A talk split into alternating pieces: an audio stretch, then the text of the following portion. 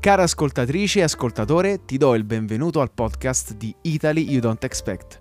Io sono Simone e oggi ti porterò a conoscere Genova in un itinerario a piedi. Nota come la Superba, ma anche come la Zena, così chiamata affettuosamente dai suoi abitanti, Genova è una di quelle città che sanno sorprenderti.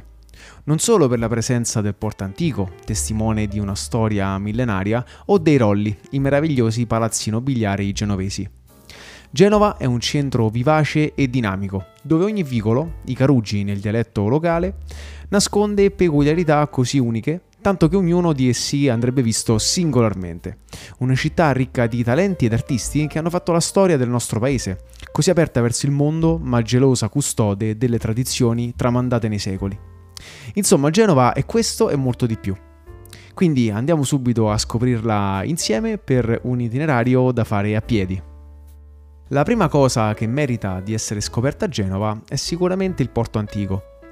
La città infatti ha visto consolidare la sua importanza nei secoli proprio grazie alla presenza del porto, rendendola una delle principali repubbliche marinare. Grazie al rinnovo effettuato nel 1992 per il cinquecentenario della scoperta dell'America, il porto è diventato il cuore pulsante del turismo e dello svago genovese. Proprio qui, nella piazza sul Mediterraneo, si trovano le attrazioni più conosciute. In primis l'acquario, un percorso espositivo di oltre 70 ambienti, con abitanti del mare provenienti da tutto il mondo. Oggi si contano circa 12.000 esemplari di 600 specie diverse. Accanto all'acquario si trova la biosfera, una gigante sfera in vetro e acciaio dove vivono animali e piante tropicali, grazie allo speciale microclima creato al suo interno.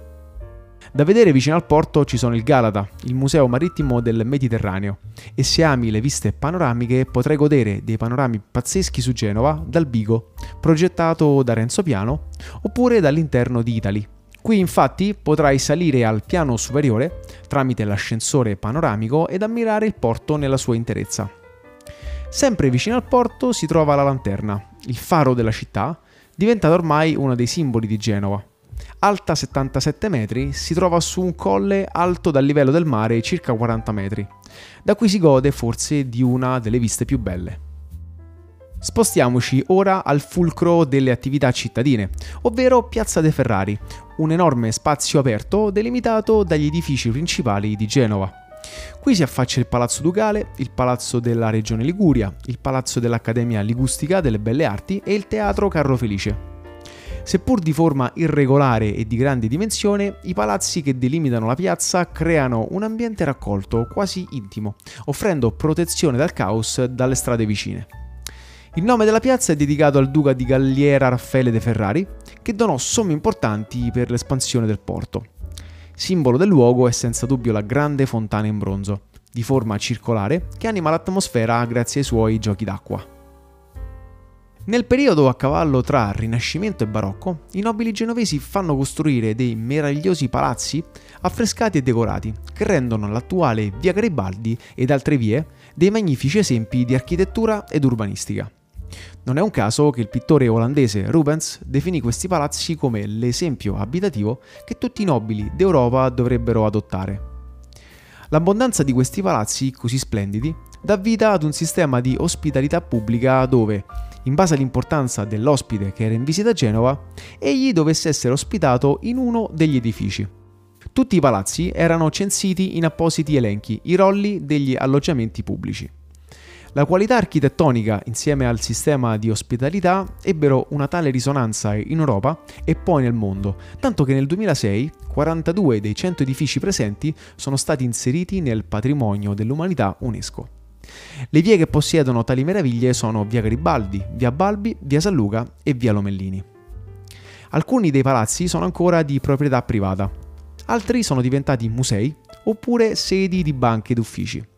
Ogni anno vengono organizzati i Rolly Days, ovvero weekend durante i quali vengono aperte le porte al pubblico. Inoltre, se vuoi sapere di più sui 42 palazzi patrimonio UNESCO, puoi scaricare l'app Palazzi dei Rolli Genova. L'anima di Genova, simbolo del passato che ancora oggi vive e anima la città, sono i Carugi. Un intricato labirinto di vie così strette che sembrano quasi toccarsi. Girare per i Caruggi significa perdersi, incuriositi dallo scoprire cosa ci sarà dietro ad un angolo oppure ad un bivio. Queste vie raccontano anche l'anima creativa di Genova. Qui infatti si possono trovare boutique storiche, negozi di artigianato e piccole gallerie d'arte. In alcuni caruggi si possono trovare anche edifici di pregio e chiese, in una commistione di stili ed epoche diverse. Bellissime le edicole votive sparse tra gli angoli del centro, un tempo donate dalle corporazioni per permettere l'illuminazione della città. Alcuni caruggi sono degradati e diversi di essi sono stati ghettizzati, ponendosi in contrasto con altri più signorili. Ammetto però che proprio questa convivenza tra stili architettonici e culture diverse mi ha fatto innamorare di Genova. L'edificio religioso più importante della città si trova a due passi da Piazza De Ferrari, in piazza San Lorenzo.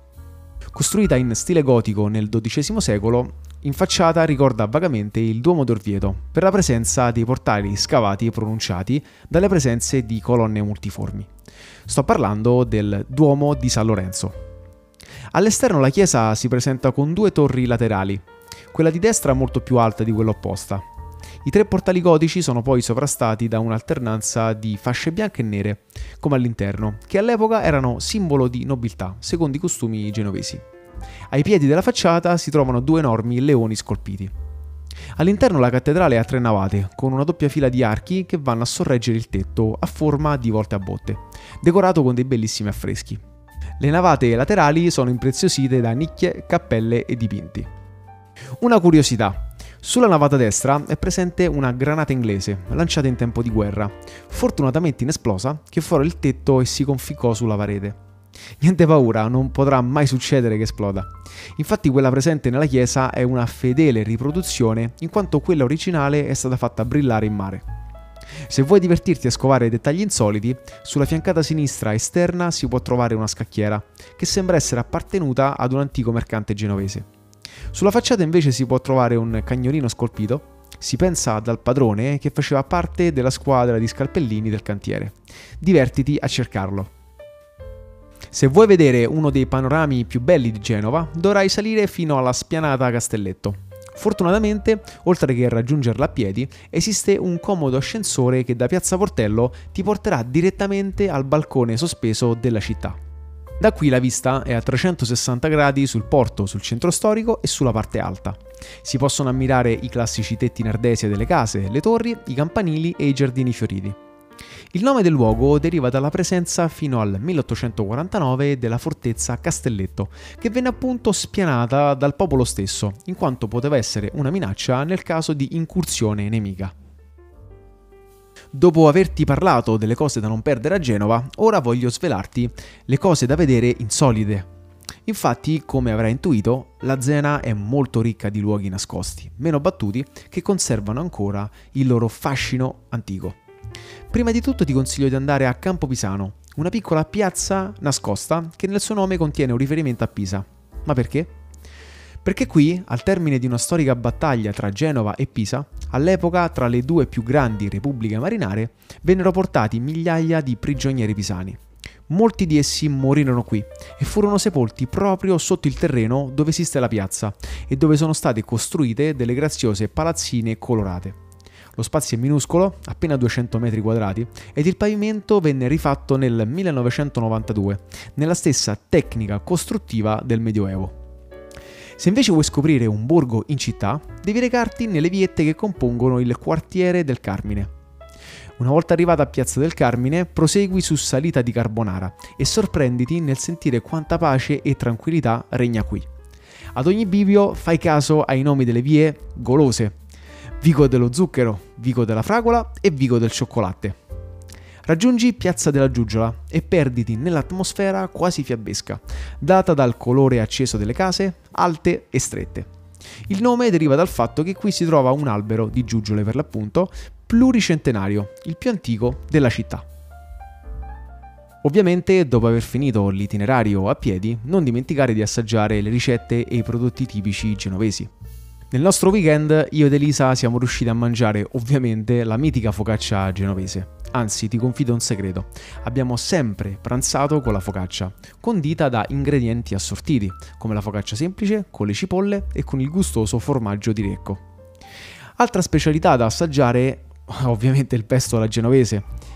Ammetto che eh, a me il pesto non è mai piaciuto moltissimo, forse perché eh, ho sempre trovato un prodotto commerciale, ma il vero pesto, credimi, è tutta un'altra cosa.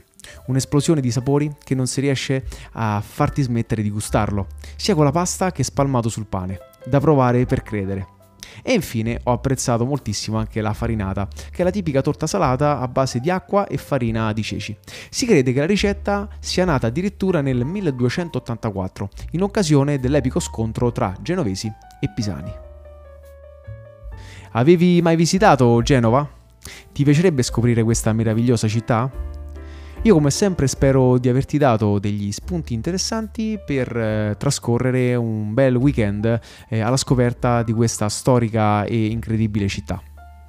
Se vuoi avere maggiori informazioni sulle mete italiane poco conosciute, leggi il nostro blog www.italiodon'texpect.com e seguici su Instagram e su TikTok. Io ti ringrazio per avermi ascoltato e ti do appuntamento al prossimo episodio.